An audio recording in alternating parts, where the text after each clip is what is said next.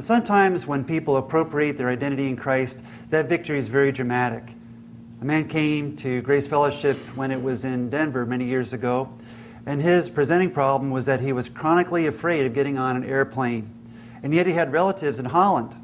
So he would want to fly from California to Holland, and he would be determined to get on the plane. His luggage would go on board. He would start to go in the plane, and then he'd turn around and run off, and his luggage would go over, and he stayed in California.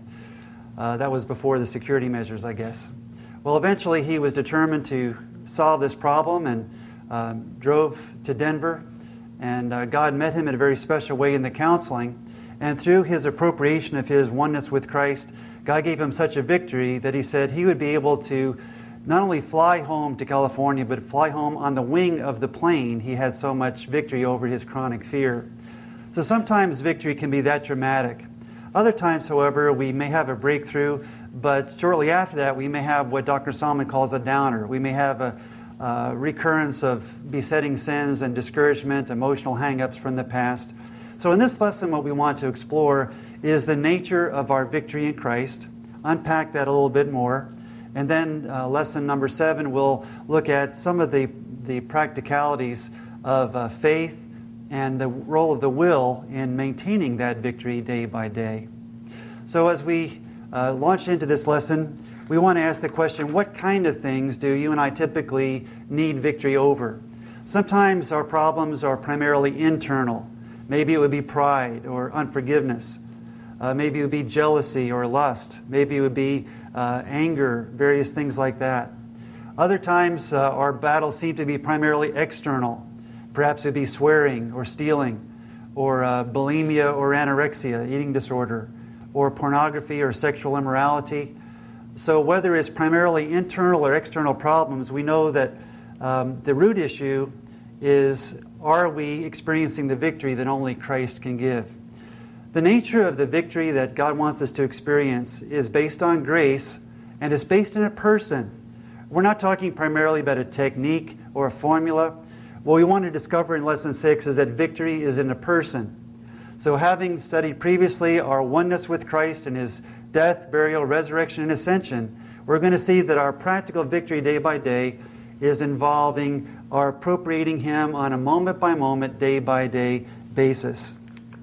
In Ephesians chapter 1, we read in Paul's prayer that God wants us to grasp and fully comprehend that we have a wonderful, victorious hope in Christ, that the power that raised Christ from the dead dwells in us, and also that this very Lord Jesus that we're united with has been seated in heavenly places far above all principality and power and dominion and might. So, since you and I in Christ are seated with Him in heavenly places, friends, that is the basis for our victory over besetting sins, over strongholds, over wasted living. And the Lord wants us to appreciate that this victory is in fellowship, in participating in Christ's victory moment by moment and day by day.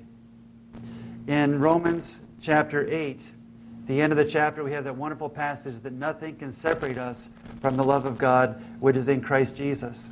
And tucked into that passage is this wonderful verse about our victory in Christ it says, Yet in all these things we are more than conquerors through him who loved us. Wow, isn't that awesome? You know, many times when people come for counseling or we're discipling them, we hear about the pain and the defeat and the heartache in their past. Perhaps they've been a victim of physical or sexual abuse. Perhaps they've been abandoned. They've had drug addictions and other uh, painful experiences in their past. And yet, it's amazing that God wants us um, to experience his victory. You know, many times people think if I can just be a survivor, if I can just live with the consequences of what I've been through, that would be a worthy goal. Well, certainly being a survivor is commendable. But the verse that we just read says God wants us to be more than survivors, He wants us to be victors. What's the difference? Well, a survivor is someone who just gets by and somehow manages to live with the consequences of their past.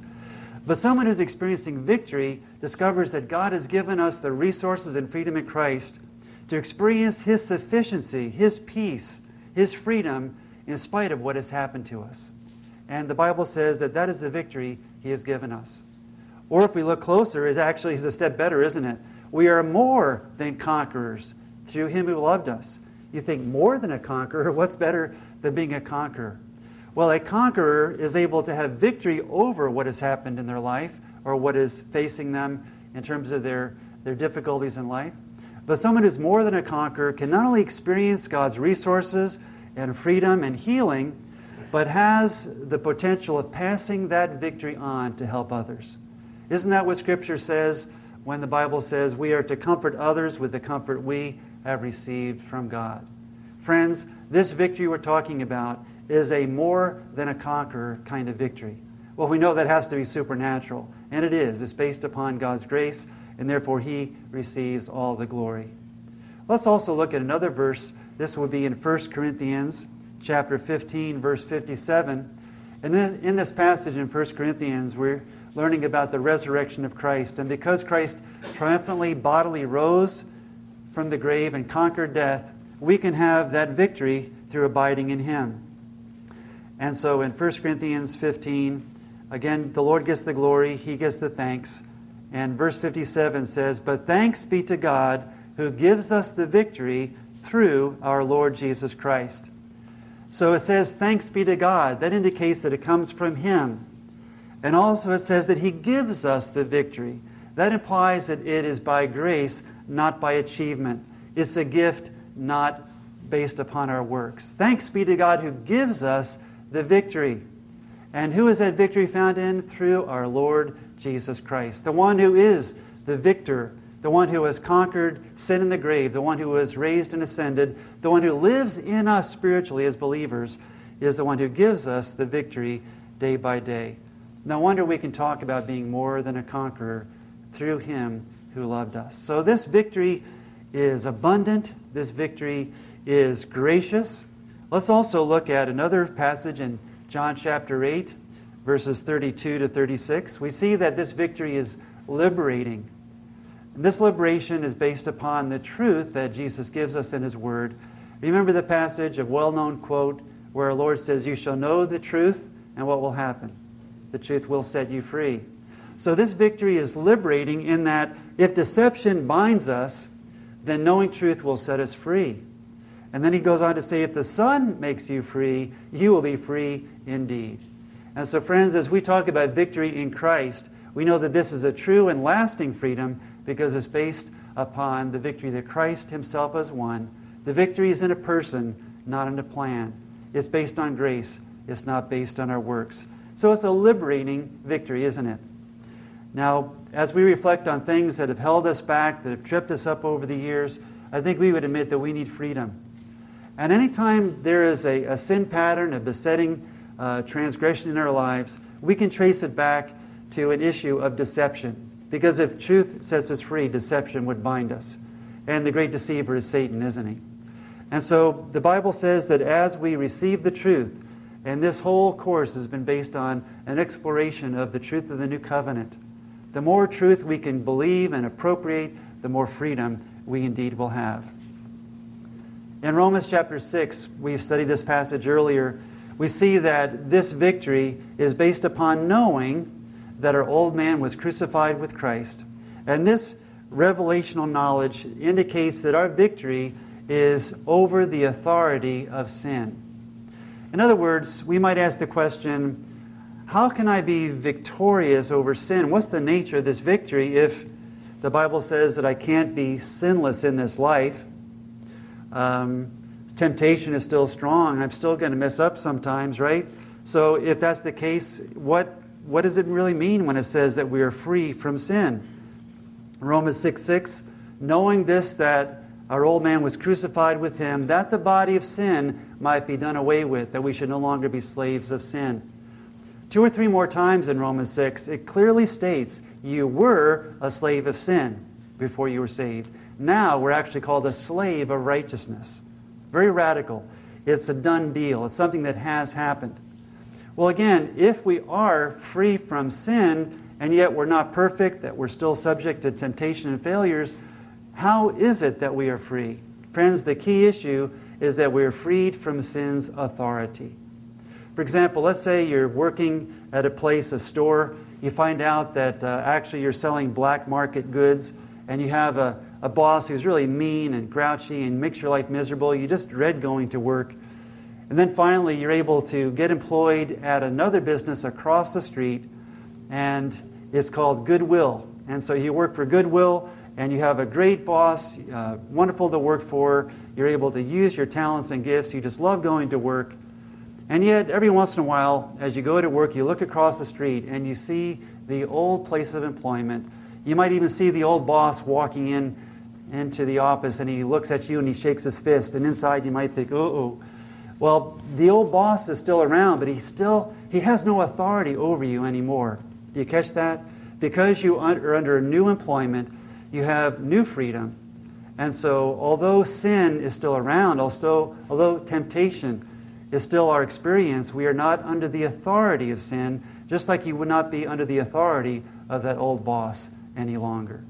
So, friends, when we understand the nature of our freedom from sin's authority, then we can not just pretend, but we can reckon true that we really are more than conquerors through Him who loved us. We'll explore that a bit more in the next lesson. We're also free, as we go through the study, seeing that we're free from condemnation. You know what it's like to, to just feel that sense of guilt and shame and condemnation, like, like Pilgrim and Pilgrim's Progress with that weight on our back? Well, Romans 8, verse 1 says, Therefore, there is no condemnation to those who are in Christ Jesus. What a blessing to know that because we're in Christ and He is in us, that we are not only fully pardoned, but His righteousness has been credited to our account. There is no condemnation. Now, if and when we sin, the Holy Spirit will convict us, just like our nerves will tell us if we're touching something that will burn us, and that's a healthy thing. So there's, there's legitimate conviction for for real sin, but it's going to be remedial, it's going to be constructive. But that sense of, of condemnation, of accusation, uh, doesn't come from the Lord because it says in Revelation chapter 12 that Satan is the accuser of the brethren. So we need to appropriate our total pardon. We need to celebrate that we are free from condemnation. Amen? So freedom and victory has all these different facets, and we're just exploring a few of these in these lessons. 2 Corinthians chapter 2 is another wonderful passage about the nature of our victory.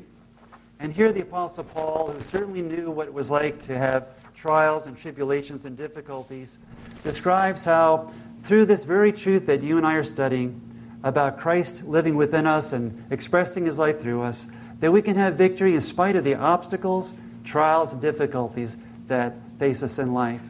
2 Corinthians 2:14 Paul says, "Now thanks be to God who always leads us in triumph in Christ and through us diffuses the fragrance of his knowledge in every place."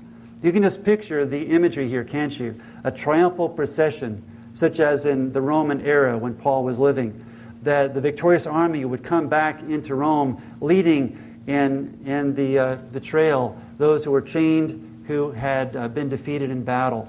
And Paul says, We are in this victory parade. We are more than conquerors through him who loved us. The world, the flesh, and the devil have been subjugated, and now we can appropriate the freedom and victory which is ours in Christ.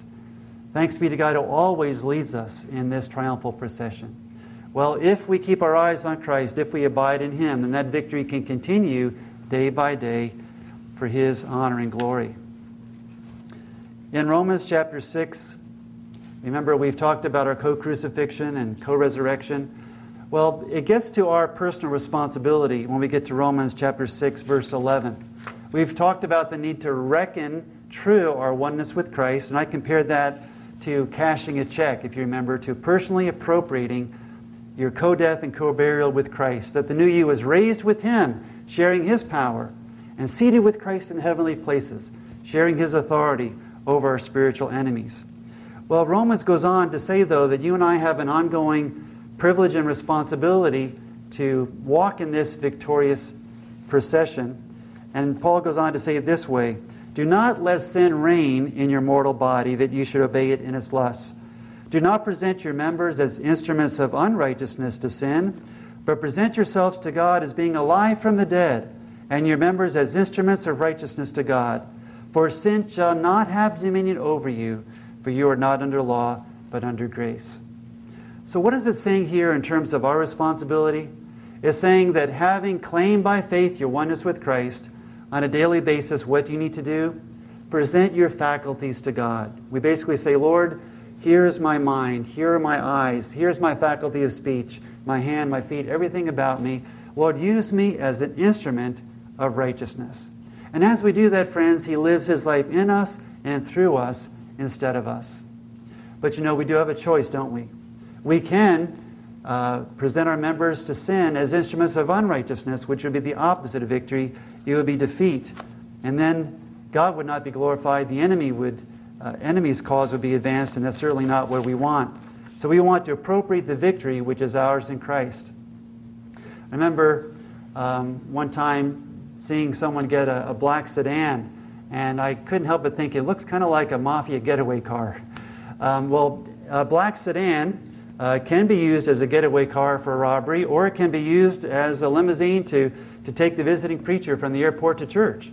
So, just like a, a vehicle can be an instrument uh, to carry out a crime or to carry out uh, God's purposes, so your body and mind, our faculties can either be an instrument of unrighteousness to sin, which we don't want, or an instrument of righteousness. Friend, the choice is ours. We need to say, Lord, live your life through me. I give myself to you. I present my members to you as instruments of righteousness. So, friends, as we do that, that victory which is given by grace becomes ours in an experience moment by moment, day by day. You know, the Corinthians really had a tough time living out this victory because their culture in Corinth was just so saturated by immorality that their city had a reputation of being uh, ungodly and immoral. So when Paul was reasoning with them about uh, walking out their victory in Christ, he used this terminology in 1 Corinthians chapter 6. He reminded them of a temple. And a temple may be kind of an ordinary structure, but what counts is uh, the spiritual presence in that temple and the purpose of that temple. And so he says that our bodies are temples of the Holy Spirit. 1 Corinthians chapter 6, we read in verse 17, the one who is joined to the Lord is one spirit with him. That's our identification with Christ. And then he goes on to say in verse 18, Do you not know that your body is the temple of the Holy Spirit who is in you, whom you have from God, and you are not your own? For you were bought at a price, therefore glorify God in your body and in your spirit, which are God's. So, friends, since we have been purchased with the precious blood of Jesus, we do not belong to ourselves.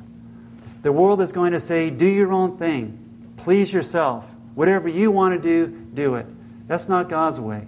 We've been purchased by Him. We are to live for His honor and glory, which is the only purpose really worth living. Only that purpose has eternal significance. And so here we see that because we're bought with a price, we want God to be glorified in this, as one teacher called it, our earth suit, you know, this body that we wear, that we would be an expression of His victory day by day. When I think of victory, I think of um, a present I got a couple months ago. This is a swimming medal from the YMCA National Championships. And this swimming medal was won by Bonnie, who has come to the Grace Fellowship training events. And Bonnie gave several of us medals that she has won. She's won many medals over the years in international swimming competitions. She came to the Grace Fellowship training. She had experienced victory in Christ through personal counseling. And to express her gratitude, she gave us these medals. We were quite humbled. It's the only swimming medal I have. And it wasn't received because of any accomplishment on my part, it was a gift from Bonnie to us. In the same way, friend, the victory that you have in Christ is not something you can earn. It's not based on your performance. It's based on the performance of another, on the achievements of the Lord Jesus Christ, who is the victor and who offers us his victory as a gift as we abide in Christ day by day. It was in November 2010 that we were having a Grace Fellowship workshop, and in the midst of that, I got a very serious phone call that my father had been in a near fatal car accident in Atlanta, Georgia. He was in the hospital, totally paralyzed. Well, our group went to prayer and asked God to spare his life and see him through. The pastoral couple that was in our group from the Atlanta area said, You know, we have someone in our church who is a nurse at that very hospital in Atlanta. We're going to pray uh, and notify her of your father's situation. Well, as time went by and as I visited him uh, with my, my uh, sisters and brother in the hospital, I realized uh, that his situation was very serious, um, and yet, by God's grace, he uh, was making it through. He actually was able to receive surgery by one of the best surgeons uh, in the southeast to, um, to repair the damage to his neck. He was then given the opportunity to go to Shepherd Clinic, a famous clinic there in the Atlanta area for rehabilitation. By God's amazing grace, in about a month, my father was walking again, and after a month of outpatient therapy, he was doing even better. Well, he's an accountant by trade, and after a couple of months further, he was able to drive again. He went back to one of his clients, and as they uh, saw him come in to return uh, to do their bookkeeping, they stood and gave him a standing ovation because of the amazing progress he had made. Well, as I talked to the pastoral couple who had uh, the nurse in their church, I found out that she heard about my dad's uh, injury, and she said, I was in John Woodward Sr.'s operating room when he went in for surgery. Isn't it amazing, God's providence and how He answers prayer and uh, works things out? So, just as my father had that, that crisis and went from being paralyzed to being able to walk again, so, friends, you and I are called to experience a, kind of a supernatural ability to walk in newness of life. Romans chapter 6 says, Because of our oneness with Christ, then we are to walk a new quality of life. We're no longer under the authority of sin. Now we are free to live according to our redeemed purpose because of who lives in us and who wants to live through us. That's the Lord Jesus Christ. So I trust as we've gone through this lesson, there's a new sense of optimism in your heart, a new sense of encouragement to know that God really has set you free from sin's authority. You're no longer employed by Mr. Sin, we might say. You're employed by Mr. Grace. You're under His economy, and He wants what's best for you. So, as we yield to Him and trust Him to live through us, we can experience this victory not as a formula, but by faith, not based on performance, but based on the person of the Lord Jesus Christ. You know, when I was thinking about my father's testimony, it reminded me that his favorite song is Victory in Jesus. And the chorus of that familiar hymn says, Oh, victory in Jesus, my Savior forever. He sought me and bought me with his redeeming blood. He loved me ere I knew him, and all my love is due him. He plunged me to victory beneath the cleansing flood. Are you encouraged today of the victory that you have in Christ? Let's walk in his triumphal procession and give glory to him in every place. God bless you.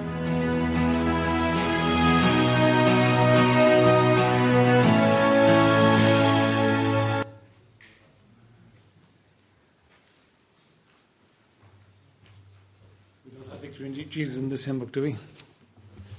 Um, are you catching what he's saying? Can you turn back on? Oh, back on. I think. Are you catching what he's saying here? Let, let me just give it to you briefly, right? Here's the way you're going to live your Christian life, right? Either you're going to live in victory, like he's talking about there, or you're going to try your best to get it right. Now, when you try your best to get it right, one of two things are going to happen. Either you're going to give up because it's impossible right? Or what you're going to do is you're going to make it possible for the flesh. In other words, you're going to bring your Christianity down to a level that you're comfortable with. But that's not what God intended for you. God intended you to have victory over sin. I'm going to use a word and I'll back it up. It's an effortless victory because it's His supernatural power. It's not your effort that does it, it's His supernatural power. You have to yield to it. That's your part. When you got saved, God offered you salvation, and you said, Yes, please, I need that. And that's all you did, yeah?